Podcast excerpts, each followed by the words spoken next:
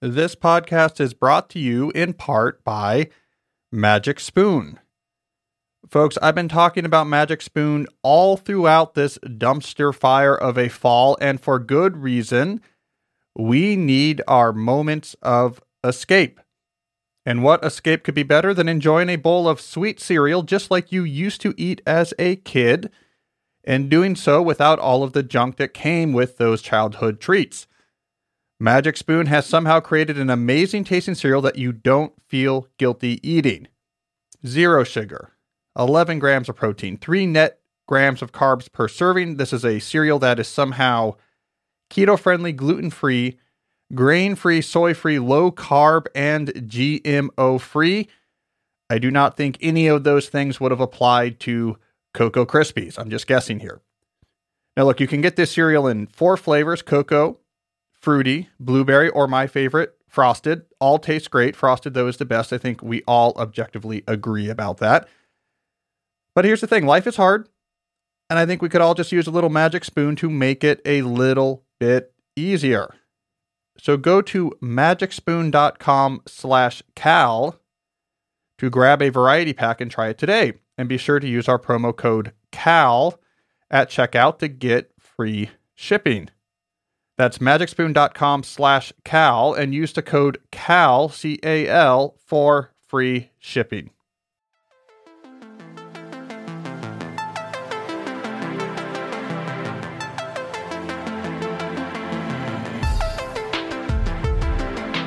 I'm Cal Newport, and this is Deep Questions, the show where I answer queries from my readers about work, technology, and the deep life. Let's do quick announcements. I have three points to touch on here at the beginning of the episode. One, I am continuing to solicit feedback from you, the listeners, about how to upgrade this podcast for the second season that will begin in the new year. One of the ideas, for example, I'm thinking about is instead of asking just my mailing list subscribers to submit questions, I might just create a question asking page on my website so anyone can ask questions at any time. So let me know what you think about that. Uh, two, it's been a while since I've thanked people for their reviews for this podcast, but I just wanted to let you know I really do appreciate them. I read every review you know, I started this podcast so that I could have some connection with my readers during a time when the pandemic was making it hard for me to actually see people. And so I really appreciate that feedback that comes from you back to me. Uh, one of the recent reviews we have on the podcast, for example, comes from Rebecca Ryan, who says, In a year that most of us will all agree has been a dumpster fire, Cal's podcast has been a reality check. Rebecca, I feel the same way. I have been getting a lot out of it. So thank you, Rebecca, and thank you to everyone else who has been leaving reviews. I do think that also helps other people find a podcast. Finally, I want to mention we are at our third episode now in which we are beginning with a deep dive segment. I am taping these, I am filming them, and I will be releasing them online. As soon as we finish this first deep dive, I will release all the videos and I will do this for future deep dives. The idea is if you like a particular deep dive topic, you'll be able to go back and just see directly my smiling face talking about the points. Uh, you can jump to each part separately. You won't have to go back and and find old podcast episodes to piece together the deep dive segment. So I will keep you up to date on that, but we should have filmed versions of the deep dives coming soon. And with that in mind, let us get started with the deep dive segment.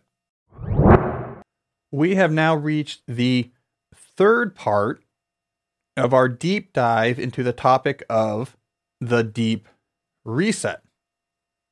Now, as you'll remember from the earlier parts of the series, the deep reset is a response to this very human urge to want to transform or change your life to be deeper, to be more meaningful in response to disruption. Now, when we are recording this series, which is in the late fall and early winter of 2020, we have had plenty of disruption. So, there are plenty of people out there right now who are feeling this need, this drive to want to reset, to emerge from this chaos into something that is better. So, in the first part, what we talked about was advice for gaining some silence in your life, unplugging yourself from this anxiety producing constant churn of information, distraction, and diversion that makes any real reflection impossible. In part two, we then said, What should you do with this silence? And this is where we talked about the strategy of resonance sampling, where you identified the key areas of your life, the areas that you want to focus on, the areas that you want to emphasize and cultivate into something very meaningful. And we talked about exposing yourself, exposing yourself to examples in documentaries, in books, in real life, and trying to see what resonates and what doesn't listening to those intimations that we can now hear because we cleared out the noise during part one. So during the second part of the series, we gave you advice for beginning to collect in these different areas of your life that are important, beginning to collect examples. This resonates. That resonates. This really seems to catch my attention. Now, in part three, we want to start talking about how do you take action on what you discovered. Now, here I think the tendency is to jump right into concrete goals. You look at these, these examples that resonated with you, you extract from them a, a, a very clear goal. You know, I'm going to run a marathon, I'm going to, I'm going to quit my job, uh, whatever it is, and you're like, let's just go for it. I'm going to caution, however, that we take a slightly slower approach. Now, having worked with and talked to and observed and read about and been involved with lots of people going through transformations in their life for various reasons, one thing I can tell you from experience is that jumping right into concrete goals is a risky strategy. Why is it risky? Well, what happens is is that it is difficult to get goals right. It is difficult to actually find the right goal that is achievable but is also aspiring and inspirational that's going to move the needle, but you can actually get it done. It's easy to get these things wrong, at least when you first try. Now, if all you have is the concrete goals and it doesn't quite work out, it was a little bit too hard, there's an unforeseen obstacle, it's not really working, you lose your motivation. See, well, this thing I was doing, this goal, I don't think I'm actually going to accomplish it. And there's no platform for you to land on when you fall from that particular aspiration and so your efforts in general fizzle until they're no longer there. So I'm going to suggest instead a more, I would say, consistently successful strategy for taking action on these things you've identified as being important, and that is to use what psychologists call a heaven hell exercise. Now, this has been validated, of course, in the literature, but I think intuitively we know this works well just from our own experience. So here is the idea before you get started with any concrete plans, you're going to write down you're going to write down an, a, a description of what it is about your life right now that's not working and you're going to project that into the future about how things are just going to get worse what your life will be like if you do not reset. This is the hell imagery. Next you're going to write down a vision of what your life could be if you actually acted on all these different elements you identified that resonate with you, these clarified intimations of what you want your life to be about, these intimations of meeting, what your life could be like. And I, I would suggest that this, what's known as heaven imagery, is narrative. This is what a typical day would be like. If I transform my life along these things I've identified now as being important. These both written down. This is where I am and where I'm going to go if I don't transform is where I could be. It's what my days could be like if I did transform. That is a very powerful foundation. Now, from this foundation, this foundation that you can read, this foundation that is plugged straight into these things that resonate, so it's going to very clearly sing your tune when you read this imagery.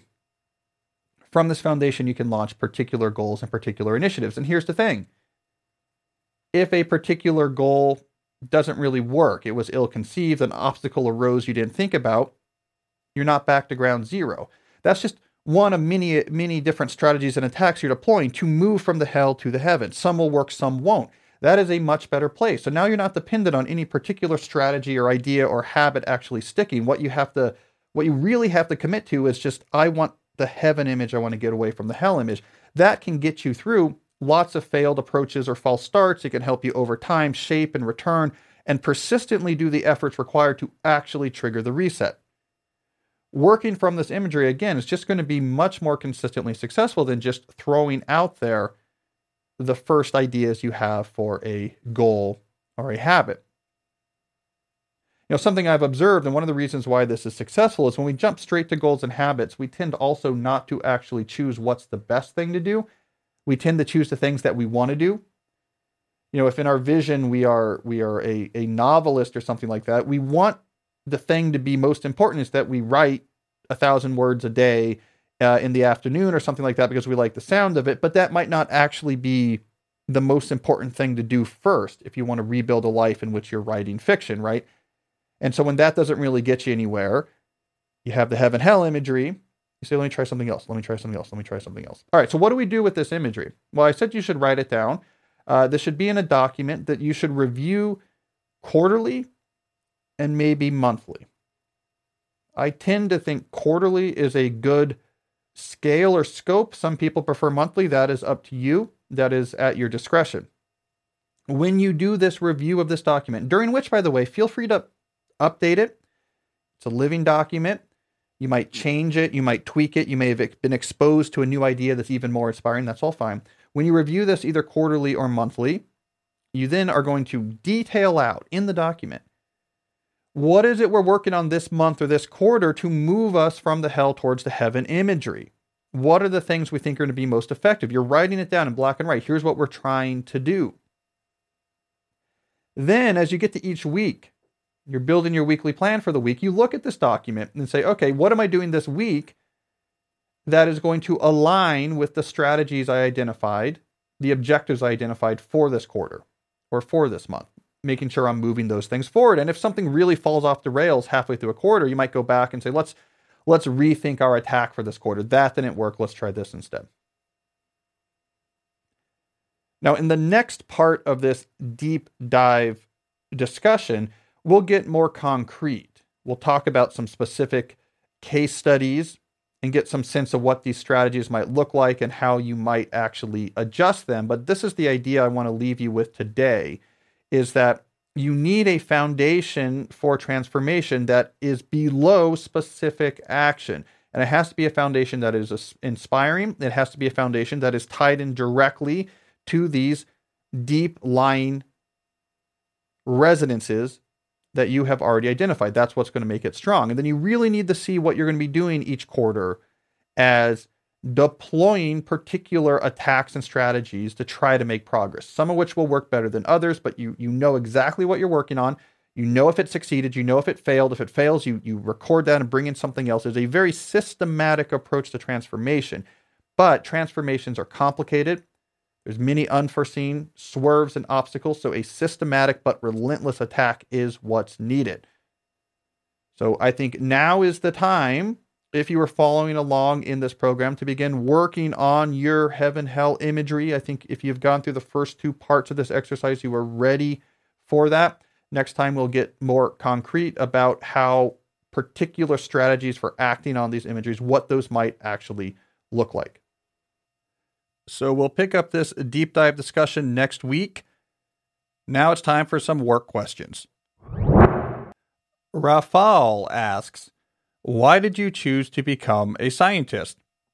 In your book, So Good They Can't Ignore You, you propose the amount of money someone is willing to pay you as a metric for how valuable your career capital is. However, for scientists, money is often not the primary concern. What drives you as a scientist and what metrics do you use to evaluate your professional life? Well, first of all, I want to say this question inevitably had to be the first question that I answered today because it was the very first question submitted to the latest question survey. So, for now, the way I solicit questions for this podcast is that I send a link every two months or so to my mailing list for a survey, online survey, and say, hey, go submit questions. Uh, I submit. I sent out a new link last week, and this question was the very first of the 500 or so that have come in so far. This was the very first. So congratulations, Raphael. I guess that's some sort of arbitrary distinction. Now let's actually go to your question. It's an important question because it actually misunderstands the relevant point from the book, So Good They Can't Ignore You. So this is a good occasion to clarify. So in that book, I introduced an idea from the entrepreneur and writer Derek Sivers. And the idea was what he called money being a neutral indicator of value. Now, his point for that was if you are looking to make a change in your working life, so if you are looking to, let's say, uh, jump into your own business or start selling a product or shift to another line of work, a very good way to get feedback on whether your skills are sufficient to support such a change, a good way to get that feedback is to see will people pay me for it? His idea is that people are happy to give you positive feedback, but people will not give you their money unless they actually find value in your skills or the product you're selling, etc. So he said, let let people's willingness to pay be a good neutral indicator that what you want to do is something that is valuable. Now, Raphael, I think the issue is is you are you're interpreting this as a linear feedback scale. That the more money people give you, the better, the more money you can make, the better or more meaningful or more valuable your work. And that's absolutely not true. So the way that this this Derek Sivers concept actually works is just whatever the appropriate scale of money is for the thing you're thinking about doing, do you make an appropriate amount of money? So in Derek's example, he did not leave his career as a professional musician to work on his startup CD Baby full time until he was making a reasonable salary, a reasonable amount of money selling his product. That's how he knew, okay, I think I have something here. And that's all that means, Raphael. You know, you don't, it's not, uh, if you make a million dollars off something, that that is 10 times more useful or valuable than if you make a $100,000. It's just the idea here is see if people actually pay for something as a better indication that is valuable than just people giving you positive feedback. So, why did I become a scientist? Well, because as I've talked about before on this podcast, uh, I have always looked up to, idolized, and been very interested in people that just use their mind to create new knowledge. I really liked the refined application of the brain, and it was something that always resonated with me. If we were to apply Derek Sivers' philosophy to me becoming a scientist, I guess the best example would be is there a PhD program that is willing to take you on? And PhD programs in the sciences they pay you right? You don't you don't pay money to get a PhD in the sciences. They pay you a stipend. Everything is otherwise paid for is a good program willing to pay you to be in their program a good program was so that was a good use of money as a neutral indicator of value that my science skills were at a place that maybe I could make a run at being a scientist so I hope that clarification is useful. And congratulations again, Rafael, for being the very first question asker of this latest survey. Alex asks How do I time block in a Scrum team if I'm not able to predict the task I will be working on in a given day? So, Alex is talking about he's a software developer. They use the Scrum project management methodology in this methodology, uh, you actually have a transparent and collaborative way of deciding what you should work on next. So when you finish a task in the Scrum methodology, roughly speaking, there's going to be a synchronous meeting where people say, okay, what should Alex do next? Okay, Alex, do this. What do you need from people? Do you have it? Go. And then you give it your full attention until you're done. A thread you've probably picked up if you've been reading my New Yorker articles from this year. You've probably picked up this thread that I think these type of structured, often known as agile project management philosophies are probably the right type of way to approach office work. I think it's much superior to the the approach that most office settings use, which is hook everyone up to Slack or hook everyone up to email and just rock and roll.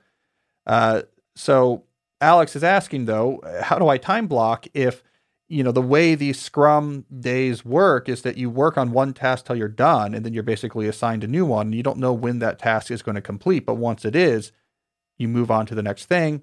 You don't have that much say over what's going to happen with your time Well, Alex, I agree that a, a team that's running a pure agile methodology is going to have a different relationship with time blocking. And in fact, what I often recommend for those worlds is that you have a binary distinction between time in which you are actually executing the task identified by your agile methodology and the time that surrounds it. The time in which the other types of obligations you have in your job get done, the time in which you you fill out the survey that the benefits office needs, the time in which you go and get your parking pass renewed for the parking garage, etc. That periphery time that falls outside of your your agile sprints on tasks that are optimally identified, you can time block that to make sure that you're making the most out of it. And then the time that is, okay, this is me just working on the main thing I'm supposed to do, you're not time blocking. I agree. Because these decisions about what you should be working on when during that time is being made for you by the project management system. So this is kind of an interesting point because basically, if most offices ran in the way that I wish they would, if most offices were borrowing many more ideas we see from software development shops that use things like agile project management methodologies, my time blocking ideas would become much less relevant.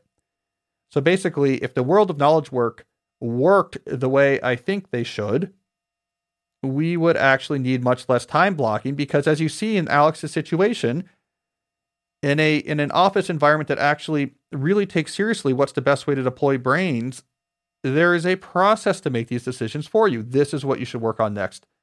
Now do this. Now, of course, you know, look, there's a lot of caveats here. People get very worried about this notion that someone is going to micromanage how they work in a very creative field. Of course, that's true. Software development has its own flavor to it where it really can be broken up into these discrete tasks that are tackled by sprints. Um, and then the creativity comes in how you actually implement those tasks, how you actually write the code.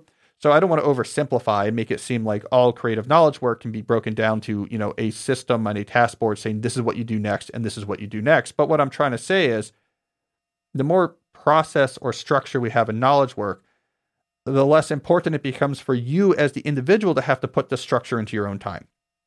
So, Alex, you're right. You don't have to time block the time that is being spoken for by your agile system, but there is typically, even in these type of agile jobs, periphery time, which is much more autonomous and has much more annoying tasks floating around in it. Time block that periphery time so that you can get what needs to get done done as quickly as possible. Dimitri asks, What do you think about Stephen Covey's approach to planning? Particularly, I'm talking about planning things by dividing them into four quadrants important versus non important, and urgent versus non urgent. Well, Dimitri, Stephen Covey's quads has been quite influential both to me and I think in general to the world of productivity. For those who aren't familiar, just imagine a two by two uh, grid. You have a column for important and non important, and a column, or I would say a row for important and non important, I should say, and a column for urgent and non urgent. So you have four combinations. Uh, Covey named them Quad 1, Quad 2, Quad 3, and Quad 4. His main philosophical point is that it's easy to fill your time with the quad that is that corresponds to uh, urgent and important that you can spend all of your time just here's something that needs to get done important here's something that needs to get done and, and, and, and is important. And that it's actually the quad though that is non-urgent and important what he calls quad 2 that gets neglected. So i believe and look i'm not an expert on covey. Uh, it's been a while since I've, I've read his work though it, again i really want to emphasize how foundationally influential his thinking is to almost everything that has followed including my own work. So let me just give you that point. I believe the way he talks about it is that you want to take the the non-important and urgent and really de-emphasize it. You want to then make sure that you are balanced in a reasonable way between the urgent and important and the non-urgent and important that you don't put all of your energy that remains just on what is urgent because the non-urgent these are the the long-term projects that in the end could really move the needle all of that philosophy is really important. I know Covey has some particular planning methodologies that explicitly reference those quads. You you take uh, you build these to do lists and you have these categorizations of the things in your to do list. That I don't know as much about. What I typically would recommend to the modern knowledge worker in an age of email, in an age of nonstop onslaught, an age that is much different than the age in which Stephen Covey wrote his work. And I do really want to point this out. If you look at, for example, Stephen Covey's Franklin Planner methodology, where uh, it's a, a planner that you can buy that really captures a lot of Stephen Covey's thoughts. Even to today, you can see pages they sell for these planners where they have a space for you to record emails, and there's 10 lines under it. Right. So obviously, this came out in a time when you didn't receive 100 emails a day. It came out in a time where you didn't have to check your inbox once every six minutes like the average knowledge worker does. So, what I would say, what I would take away from Covey's philosophy is that when you're doing your multi scale planning, when you're planning your day, which is based on your plan for your week, which is based on your plan for the quarter, you make sure that the quad two is well represented. Covey has identified that as a separate type of task that is easy to neglect, as a crucial identification. When you're at these various scales, you want to make sure that the non urgent but important is getting time. That is what, in the long run, is going to distinguish someone that really moves the needle and someone who is just, I don't know, hardworking and dependable. I also like his philosophy that when you're thinking about your systems and your plans and what you take on your plate and what you don't, that you should be very skeptical of the quad that corresponds to urgent but non important. Covey gives us a good mindset of essentially vigilant combat against the non important but urgent. That you're very suspicious of that. You try to minimize that. You put into a small box. You try to, to uh, take the stream of those tasks whenever possible and divert it around you, that that is just a, a swamp in which you are going to get stuck. So I just think from a terminology perspective, the quads are very important. I think from a philosophic or ontological perspective, it's important to think about these categories. You're making sure the quad twos get emphasis. You make sure that the the non-important urgent is getting defended against. All of that is really useful. But I would then just apply apply those ideas, apply those categories, apply that philosophy to the much more modern approaches to physically organizing your work that uh, people like me talk about. Ravi asks, is a master's degree essential these days? Well, Ravi, as longtime listeners of this podcast know, I'm going to tell you that that is the wrong question to ask. That's much more general and it's not very meaningful. The right question to ask is whether a master's degree is required for a specific job or position or promotion that you want and that you have evidence requires that degree. That is the way to think about master's degree. I want to do X. To do X, I need a master's degree in this program from a school of this caliber. Okay, now I will go get that degree from that school if I can. That is the level of specificity you need when thinking about master's degrees. Never think about it just generally, like, well, people seem to need a master's degree these days. Maybe that will open up a job opportunity at some point. Nope. Have the particular promotion or job or position upgrade in mind and have the hard evidence that the particular type of degree you were going to get from the particular caliber school you can get that degree have the evidence that that is going to make the difference before you invest the time and before you invest the money. All right, let's do one more quick work question. AD asks Should I do time block planning the day before? Well, AD, it's not a bad idea.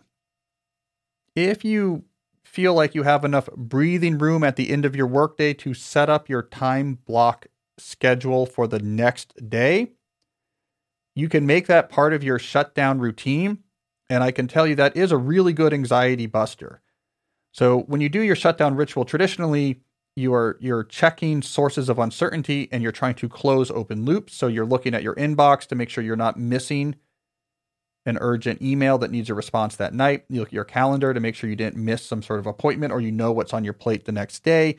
You look at your capture columns if you're using something like my time block planner, which you can learn more about at timeblockplanner.com, If you're using something like my time block planner, you have these pages right there next to your time block grids where you've been capturing notes and ideas. You process that process that all into your system. You look at your weekly plan. You make sure that you generally know what's going on. You're closing open loops before you check that shutdown complete box in my planner or before you say a shutdown complete ma- mantra if you're not using the planner.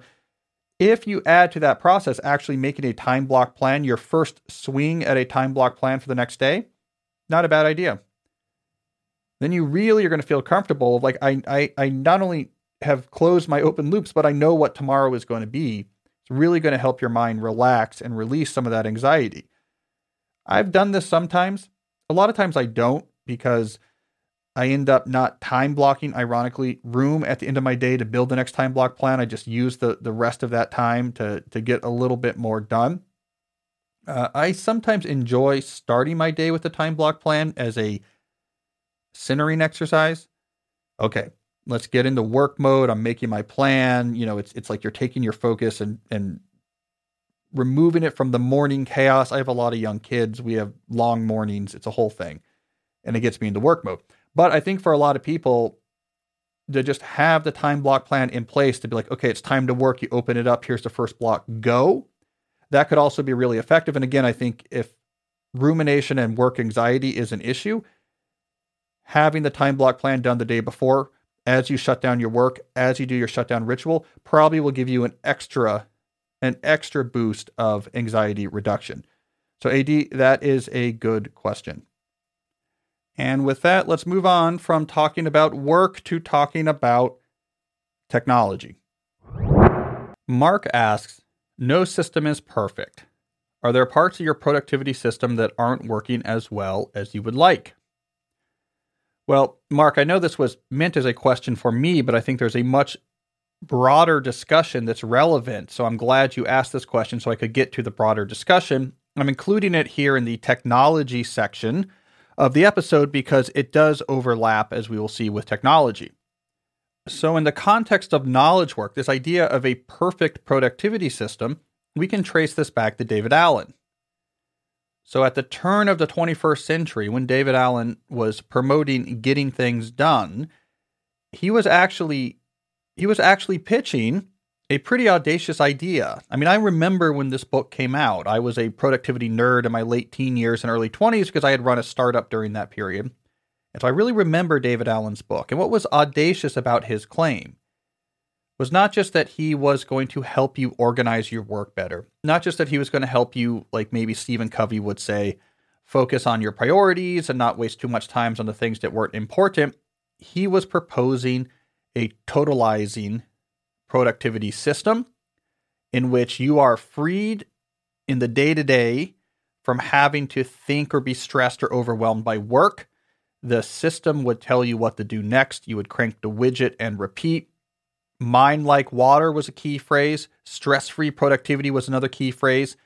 It was supposed to be a all-encompassing, totalizing, perfect productivity system that just would tell you when it came time to work what to do next. You would look up after a week or a month had passed and the right stuff is getting done.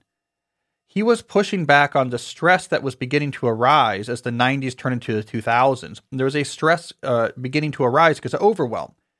Now, email had a lot to do with this, but we were getting more and more work on our plate, more and more requests, more and more messages to answer. People were feeling overwhelmed by work in a way that they didn't before. And Allen said, I can get rid of that stress. You are basically going to offload your efforts into the system. The system will just tell you what to do moment to moment. You can just be there with a Zen like presence, just cranking widgets, cranking widgets. That was a very seductive idea and it was perfectly timed for the beginning of this age of overload.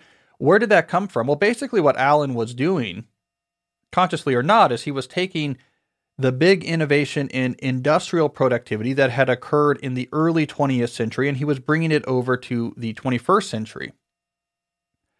So, the, the big idea of early 20th century industrial productivity was this notion of de skilling the worker. Uh, now, this term de-skilling, I believe it came from the the left wing labor economist Harry Braverman, and it was meant pejoratively. You know, looking back at this period, we think of this as pejorative, but basically the idea was the worker, we do not want the worker to have to think on their feet and apply skill to problems and figure out how are we going to build this thing or get get around this issue that we should consolidate all of that creative thinking at a small number of elite managers. And then we can just promulgate down to the the workers in the factory just do this step and do this step efficiently. That it would be uh, way more efficient and way more financially lucrative if you consolidate the creative skilled thinking and then and then spread that out to the skilled workers. Now of course for for you know labor economists this is considered to be very bad for the worker. It made made work for the actual de-skilled worker. It made into something that was much more not not just much more drudgery but it also got rid of a lot of your actual economic leverage it made you more exploitable etc David Allen's system was basically saying, well, let's do that, but but all within the head of a single individual. So we can have a productivity system in which uh, we consolidate all the decisions about how work should get done, what work should get done, and then most of your day, your brain will operate like the de-skilled factory worker, just executing, executing the things the system told you. You will simulate in your own brain the Frederick Winslow Taylor with the time stopwatch saying, okay, crank widgets, crank widgets, go faster, faster, faster. Now, it's very ironic because, again, this shift, this deskilling shift, was seen as very negative for workers when we were looking back mid century at this change that happened in the early 20th century. But by the time we got to the beginning of the 21st century, we were thinking, well, if we could do this within our own heads, at least we would get some relief. Because there's a lot of stress to try to figure out what should I do next? What do I work on? How do I deal with this mess? And if we could just compartmentalize that into the, the small part of our brain working with a productivity system, that makes the decisions about what work needs to be done and how. And then most of our time we could just have the we could just have the low stress, mind like water, you know, exploited factory worker mindset of just crank widgets, crank widgets. This was a hugely innovative idea. It's a big reason why getting things done was so popular. Now, here's where technology comes into the picture pretty soon after this idea began to spread, we get the productivity pron movement. Now, again, this is what I document in that recent New Yorker article I wrote on this topic, but this is where you get people like Merlin Mann who were basically augmenting Allen's vision and saying, yes, but the way this is really going to work, we're going to simulate the elite managers making all the decisions about, you know, how work should actually get done, is we got to throw technology into there. Because if we can use really advanced software and scripts and AppleTalk connections that we programmed up on our Macs, we can we can basically automate a lot of this thinking and decision making and information moving that has to happen so that you know again the amount of mental resources we have to expend on on dealing with the overload figuring out what to do we can reduce that even further if we throw technology into the picture and that was the dream that the productivity pron movement really pushed was David Allen's sort of schizophrenic internal split between mind like water widget crankers and the elite managers trying to make sense of all of our work. If you combine that with high technology, then you can really minimize the time having to deal with the stressful stuff and really just get down to like I I have OmniFocus and I hit this context button and magic happens beneath the scenes and then I get a list of like this is what you should do and I just do the top thing. Really seductive idea. Uh, didn't work. That's the problem is it didn't really work. W- knowledge work is so it, it's so complex and interpersonal and haphazard that we did not succeed in this effort to be able to completely disassociate the executing portion of ourself from the planning portion of ourself. I think the sheer volume of email and then later instant messaging that entered the scene also made these systems sort of impossible. You know, you just it, they couldn't handle 150 messages and people just got lost in their inboxes. Like I just have to be in here doing stuff on the fly all day. Like I don't even have time to try to like put these into a system and then arrange them by context. And there's not even time to do that. So the the, the, the dream of a perfect productivity system that could just tell you what to do and then you would just do it. It's a seductive dream. Uh, it did not work. It just did not work. So what do we where are we today? What do we get out of productivity systems? We get guardrails and structure to help make the combat against this whirlwind easier. But it does not free us from willpower. It does not free us from ambiguous, confusing decisions. It does not free us from having to actually just do hard things that, that are hard to do and that we don't want to do them. It doesn't free us from having to confront on a regular basis a, a sort of sheer insurmountable volume of work that's being pushed our way. What we get out of productivity today is just help dealing with this, structure for it, guardrails for it. We, we do not have systems that are going to tell us do this and don't worry about it. But we do have systems that say, well, at least I have things captured. So I'm not wasting energy keeping these in my head. We have systems that say, I have more to do than I can ever get done, but at least I can time block my time today to, to make the most out of what I have. We have systems that say, let me check in at the quarter and weekly level to make sure that I am making progress on the right things. Let me clearly document my work let me move things around. Let me do configure so I can see all my work, who I'm waiting to hear from, the different contexts. Let me consolidate my information with the task so that I don't have to waste time or burn burn off energy and friction trying to find information. Like all of that is really helpful and it can make this tractable, but it doesn't free you from in the end having to just face complex things and do hard work. So I don't Mark, I'm giving you I'm giving a lecture here just because I think it's interesting. This is well beyond what you asked. But I think the way I see productivity and productivity systems today is that that dream we had, we can get the perfect system that just kind of does the work for you and you just have to execute. It's a really interesting, historically speaking, dream. It didn't really pan out. So we have to change our mindset. We're not seeking a perfect system. We're, we're seeking a system that can be our ally in doing the really hard thing, which is trying to keep up and succeed in a world of high paced modern knowledge work. Alejandro asks, What's your view on the technique of pair programming? Now, for people who don't know, pair programming is a strategy in software development where you sit two programmers at the same computer monitor. So you're working together on writing a, a particular piece of code. I think you typically have one person is controlling the keyboard at a time, but you're both looking at it the same screen and trying to make progress on the code. Well, Alejandro, I'm a big actual supporter of pair programming. I get into this in my book coming out in March in some more detail. But basically, the fear people have about pair programming is that you're going to cut your productivity in half. You know, instead of having, if I have 10 programmers, instead of having 10 different parts of my program that we're building, the system being worked on, if I pair them, I'm only making progress on five things at a time. And you would think, oh, that's going to cut my productivity in half. But as I talk about in that my new book, often what you see instead is that productivity goes up. Now, why does productivity go up?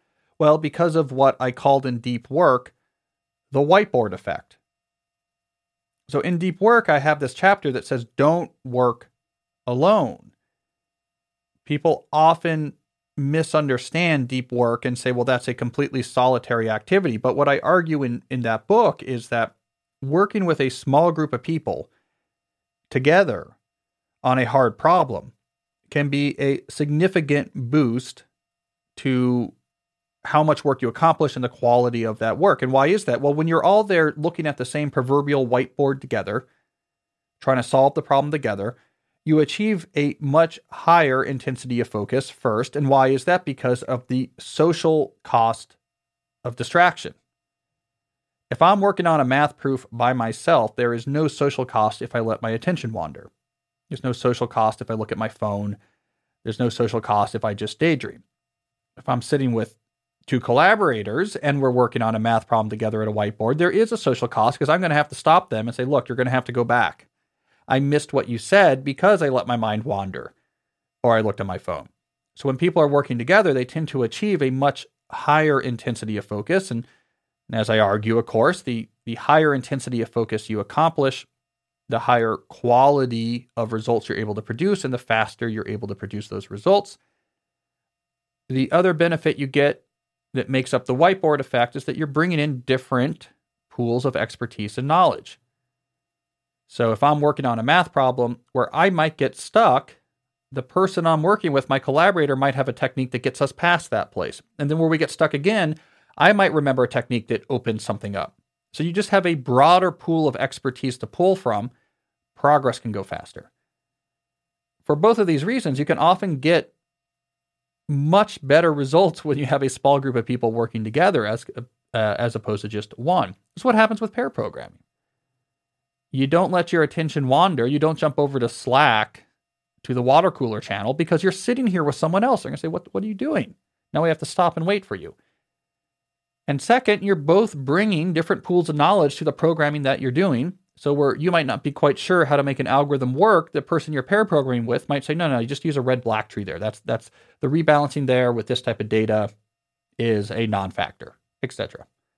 So uh, to give a, a specific answer, yes, I like techniques like pair program. To give a more general answer, I think this type of engineering, concentration engineering, we can call it, probably should be more widespread in elite or creative knowledge work because ultimately, if you're trying to extract value out of human brains, you should care a lot about what are the conditions that allow you to extract that value at the best rate.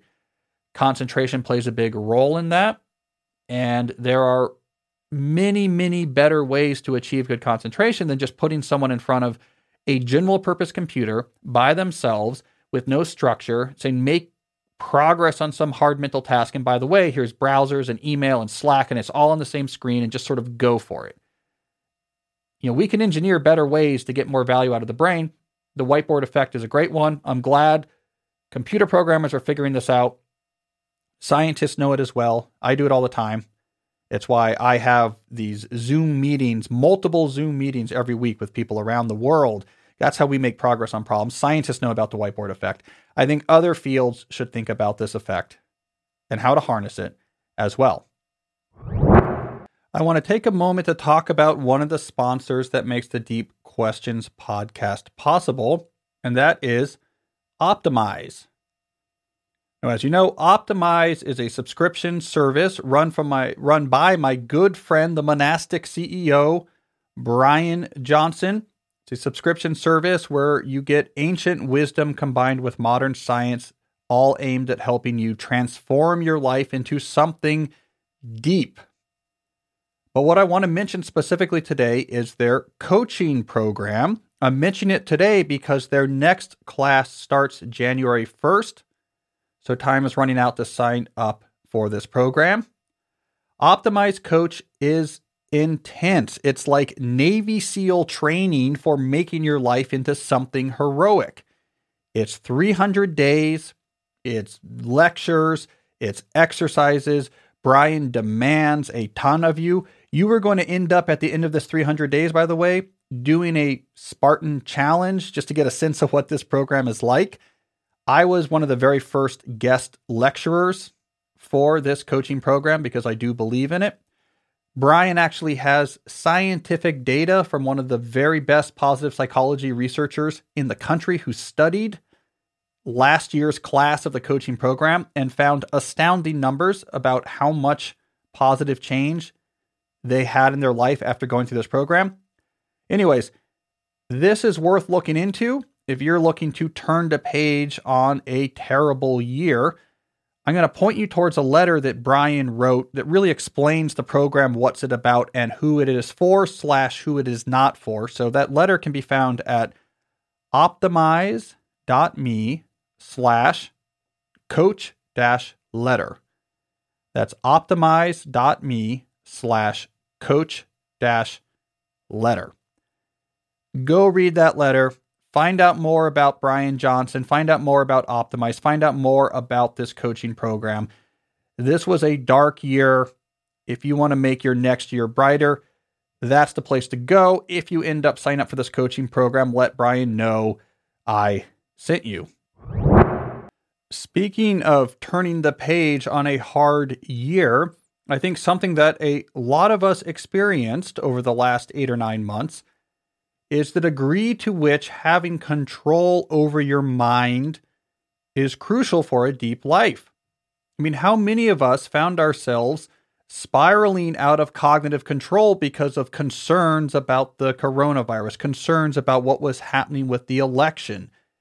social media or the internet polling and pinging and diverting and distracting this this overwhelming sense of out of control anxiety and thoughts that you could not wrangle you have to get control over your mind before you can take full control over your life and there are few tools better to help you accomplish this goal than headspace now, Headspace is a new sponsor of this podcast, but is probably not a new idea to you because this is the number one app out there to help you take control of your mind through mindfulness based guided meditations. With the Headspace app, it will walk you through how to do this type of meditation, a type of meditation that is critical for being able to keep your attention separated from all of the rumination, all of the thinking, all of the stress that is trying to divert it. Are you feeling overwhelmed in the moment? Headspace has a three minute SOS meditation for you. Having trouble with sleeping? They have a meditation to help you with that. Are you anxious in particular about the election? They have particular meditations just to help you with that as well. Now, I'm sure you have heard about this app because there's over 25 published studies on its benefits. It has 600,000 five stars reviews, which is crazy, and it's had over 60 million downloads. So this is the leader in the space of using technology to help you take control of your mind. It is literally the opposite of the social media apps that might sit next to it on your phone. Those social media apps guarantee you rumination and anxiety, you hit the Headspace app next to them instead. You are now using technology to get the opposite effect, which is some clarity, some peace, some separation from the rumination. I couldn't think of a better use of technology in these fraught times. All right, so if you want to try Headspace, go to headspace.com slash questions. That's headspace.com slash questions to get a free one month trial with access to Headspace full extensive library of meditations for every situation. This is the best deal you're going to find. If you want to kick off 2021 exercising your mind as much as you are hopefully thinking about exercising your body, you need to go to headspace.com slash questions today. Returning to our questions, Trent asks, how do you store and later retrieve the connections and ideas you make while reading papers or thinking? Like when you do deep reading of a CS paper, or maybe just deeper work in another field like a philosophy book, and you have a revelation that connects an idea you just absorbed to some other idea, that can be magic. How do you then store these ideas? And uh, how are you able to find and retrieve them later? Well, Trent, in the world of my writing, as I've mentioned on this podcast before, I use Evernote. I have notebooks for book ideas. I have notebooks for articles. I have uh, notebooks for blog post ideas. You know, if I have an interesting connection, it goes to Evernote. So if it's connected to a particular article or book in progress, then it will go into the notebook for that article or for that book. If it's new, like this is something I could write an article about one day, or this could be a, an idea for a book one day. I have notebooks for general ideas, ideas for future books, a notebook for ideas for future articles. I actually break those out in terms of general topic areas. I think it's critical to get these ideas written down so your mind doesn't waste a lot of cognitive resources trying to keep the open loop preserved. And so that's where those go for me. The key here, however, is that you have to keep using Evernote enough that you do not fear that you're going to lose them.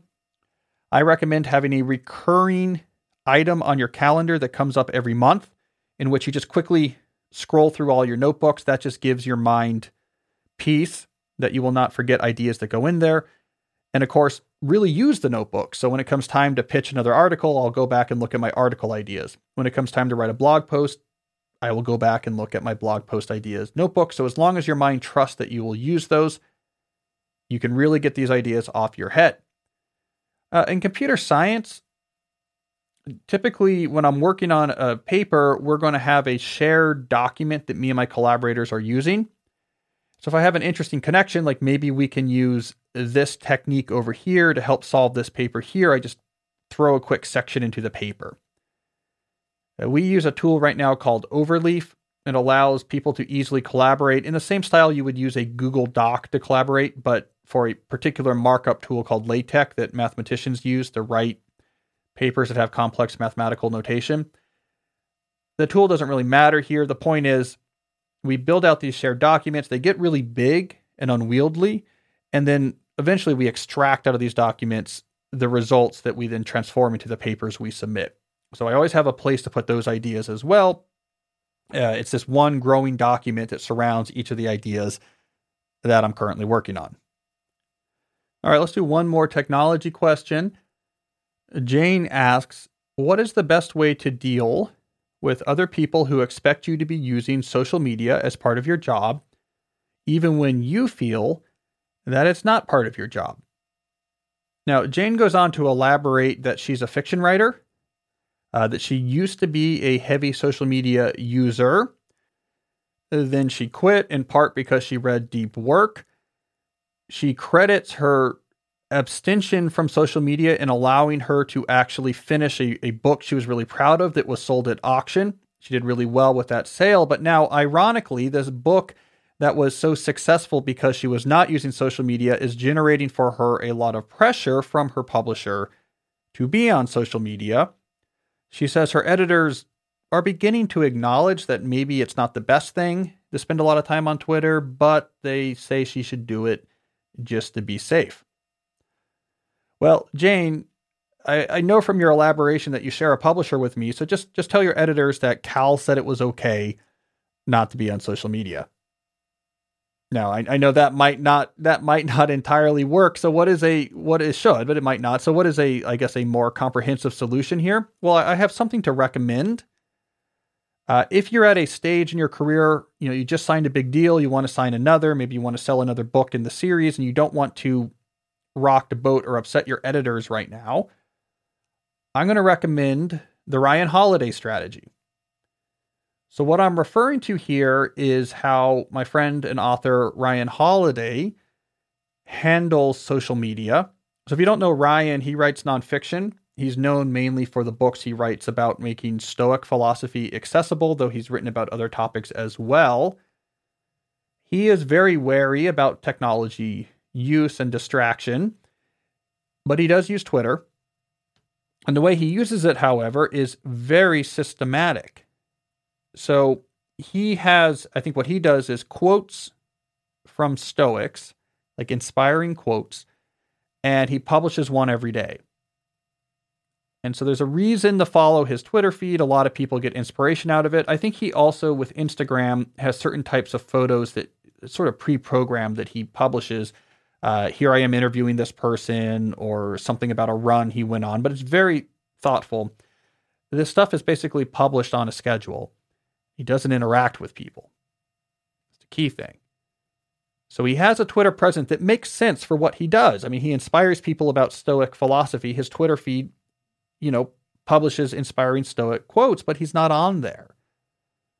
He's not on there, you know, fighting about things or arguing with people or trying to get likes and not likes. And, and actually, it's a very successful Twitter feed because people are interested in those quotes. And then when it comes time to announce a new book or something like that, he can and I'm sure that that makes his uh, publishers happy. I mean, Ryan and I actually uh, share the same editor, so I can ask her, you know, uh, how how sad or happy she is that that I'm not doing the same thing.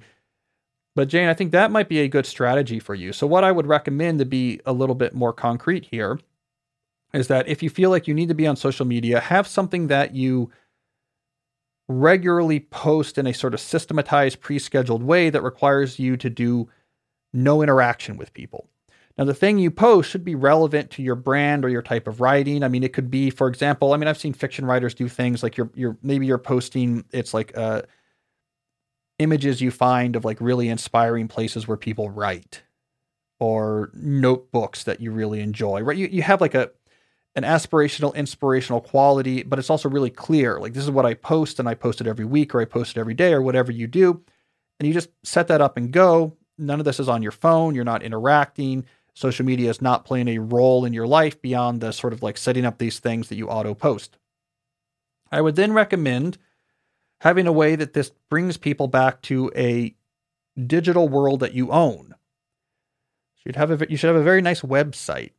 And this website should have a prominent place to sign up for an email newsletter to hear more about you. The things that you're posting to social media, maybe they should be posting on your website in a more elaborated form, you know, so that when people encounter your tweets about whatever, notebooks or pictures of inspiring places to write, they're kind of pushed back to your website where they can sign up for your mailing list, which is where you ultimately want people as a writer is you want them on a mailing list. You do not want them just as generic followers of a social media feed. So that's what I would suggest. Now this will take some work, but it's not distracting work. You do have to generate this content on a regular basis, but generating content is not bad for a writer. The thing that's bad for a writer in this context is getting sucked into interaction in social media. Getting into a place where social media becomes a default activity that you turn to when you're bored. That is poison for a writer. Content creation is good for a writer, primes the pump. So, Jane, that's my strategy that I would suggest for you for now. And, and just to summarize this all, your social media stream has like a very specific Ryan Holiday style. I post this on a regular schedule. It's kind of cool and interesting to follow. It pushes you back towards my website where it's elaborated. On my website, I try to get you into an email list. You have no social media on your phone. You don't interact with people on social media. Your only real involvement with this medium is you're creating the content that you're basically pre scheduling to post. If your book advance is sufficient to pay for this, maybe even have someone who does that posting for you so you don't have to interact with the services at all. It's not super expensive to do. It might even be worth stretching using a little bit more of your advance than you hope to do that because, again, you're trying to lay the foundation here for writing a lot more books in the future. That's my suggestion. I think the Ryan Holiday strategy is one that probably more creative types can and should deploy to try to bridge that gap between the old school thinking of you need to be on social media all the time and the other extreme, which is sort of Cal Newport style curmudgeonliness, which tends to upset people. Ryan has the great middle ground. Jane, I hope that works for you. All right, speaking of getting deeper, let's move on to some questions now about the deep life. Erica asks, how do you live a deep life as a mom? My husband and I have four kids, ages 2 to 11, and I'm the stay at home parent and am looking for ways to live a deep life. My toddler, however, has an age appropriate attention span, which means my days feel fragmented, especially when combined with the pick up and drop off times with the older kids and making sure I spend time with each of them. By the time my kids go to bed, I also go to bed. How can I live a deeper life while also meeting the needs of my family? Well, Erica, I can speak from experience where I say that the the short period of one's life in which you are raising young kids is a very intense and very specific period that may feel different than a lot of other periods of our lives. So there's two points I want to make here about finding depth even in the maelstrom that is young kid parenting. The first is that the elements that make up a deep life during this period, they can be strikingly different than the type of things that make up a deep life, let's say in the period immediately preceding having kids. So before you have kids, when you're thinking about more depth, it really is a solitary type focus. It's spending more time exercising. It's spending more time honing your craft. It's uh, spending more time meditating by the sunset and hiking through the woods and going out to the woodshed and working on the guitar that you're custom building or whatever it is. When we think about the deep life outside of that particular window of young kid parenting, a lot of what we put into place is solitary. So then it can feel like when we enter this parenting stage in which that type of time alone is in short supply, it's easy to think, well, I, I'm not able to live deeply. But one thing I've noticed talking with a lot of other parents about these type of ideas is that there's just a change in the things you pursue, in the things you prioritize, in the things you identify as being crucial to living deeply a lot of these will involve during this period of your life stuff you are doing with your kids. The type of things you prioritize during a push for depth at this point in your life will be much less solitary than it was before, and much less solitary than these efforts will be later when your kids are older.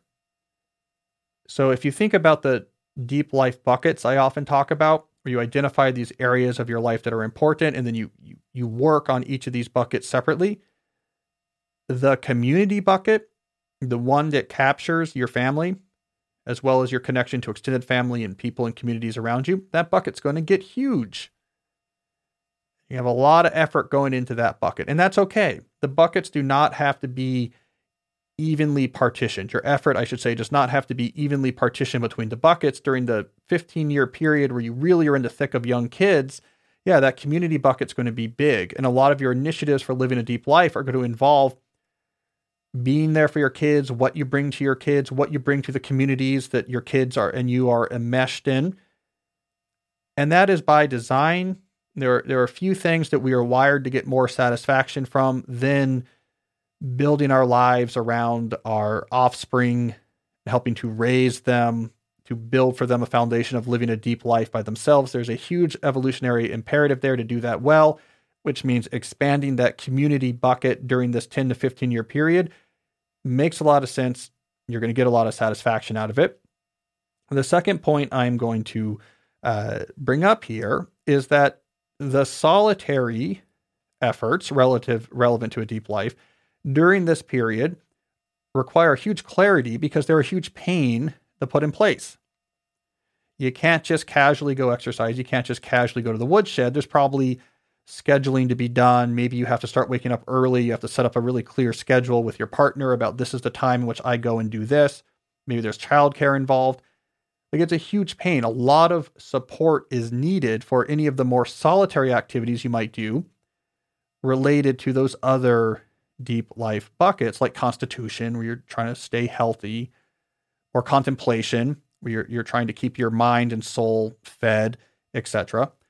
And so clarity is really important because it is almost impossible as a parent of young kids, especially for young kids, to just casually find time for those more solitary activities. So having extreme clarity of I do X, I do Y, and I do Z, here is the system by which we do it. Here is the schedule. Here's how it works with childcare. Here's when it happens. You need extreme clarity for that. So you cannot be casual about the deep life. You have to be really concrete, at least during this period. So again, working the buckets is the right thing to do here. Here are the buckets that represent the categories that are important to me in my life. I'm going to do the keystone habit in each of those buckets. I'm going to spend time trying to overhaul each of these buckets.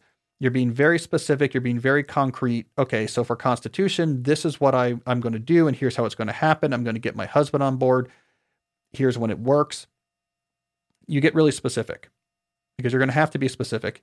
I, I think, and I don't know because I'm in the thick of this too, Erica. I think we're going to find 10 years from now that we're going to be unhappy with how much free time we have and how easily we can casually just go exercise for an hour or two. I think we're going to be a little bit sad that some of that whirlwind has died down. But for now, I think extreme clarity helps. So, to summarize, work the buckets, get very specific you have to be very specific during this time of your life about I do this activity and that activity, and here's how it happens, and be okay with that family oriented bucket, that community bucket becoming outsized as compared to all the others. That is what is supposed to happen during this period. That is what is going to help maximize a sense of depth and a sense of satisfaction.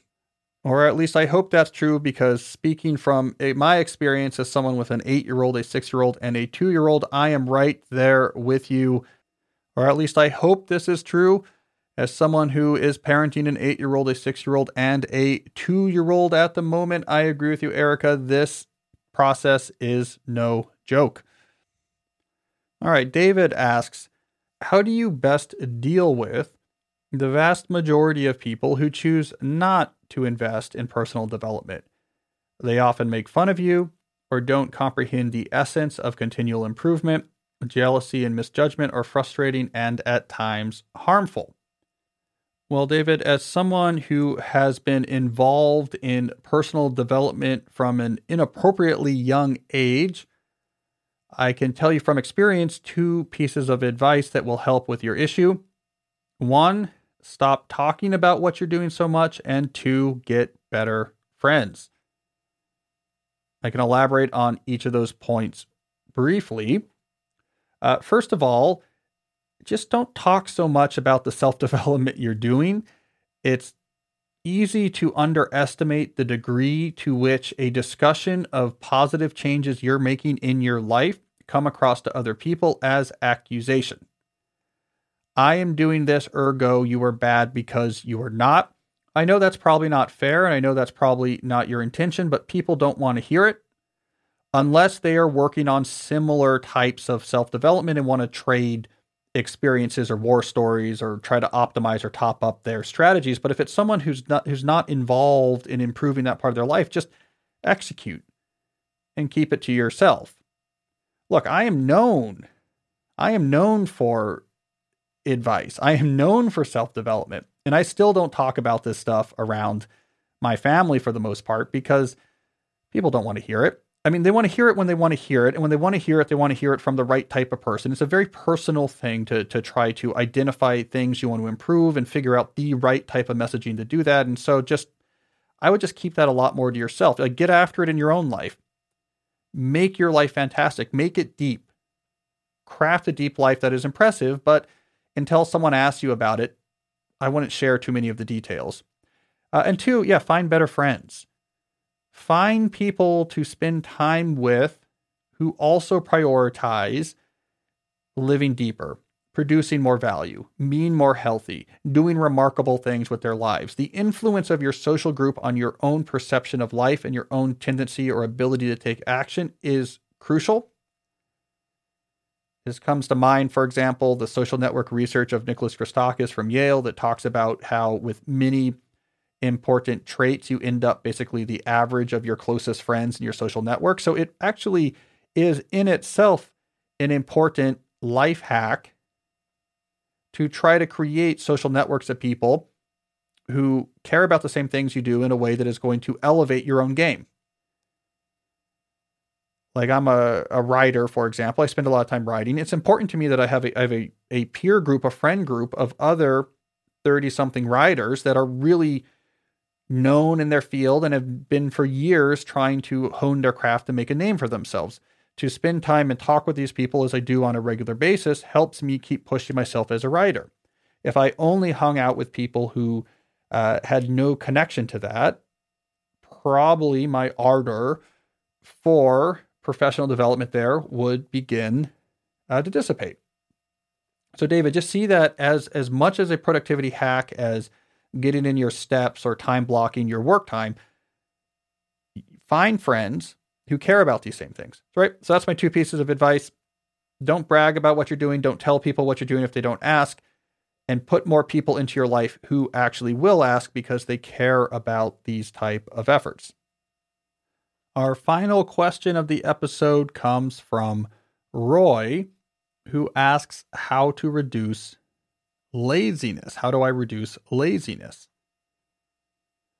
Well, Roy, I don't know that I would use the term laziness. I think more clinically, what you're talking about, based on the elaboration you provided me, is that you find yourself unable to make persistent progress on what you think to be important changes to your life or efforts to improve your life. That is very common. There's two big causes of it that I want to point out here. One is arbitrariness. So, a lot of times, these changes that people try to put into their life towards the positive are relatively arbitrarily selected. You just get fired up about a particular idea. I'm going to run five miles a day. I'm going to write 10,000 words a day, uh, etc. An idea that kind of in the moment seems grandiose, and just having the idea itself gives you a little moment of excitement.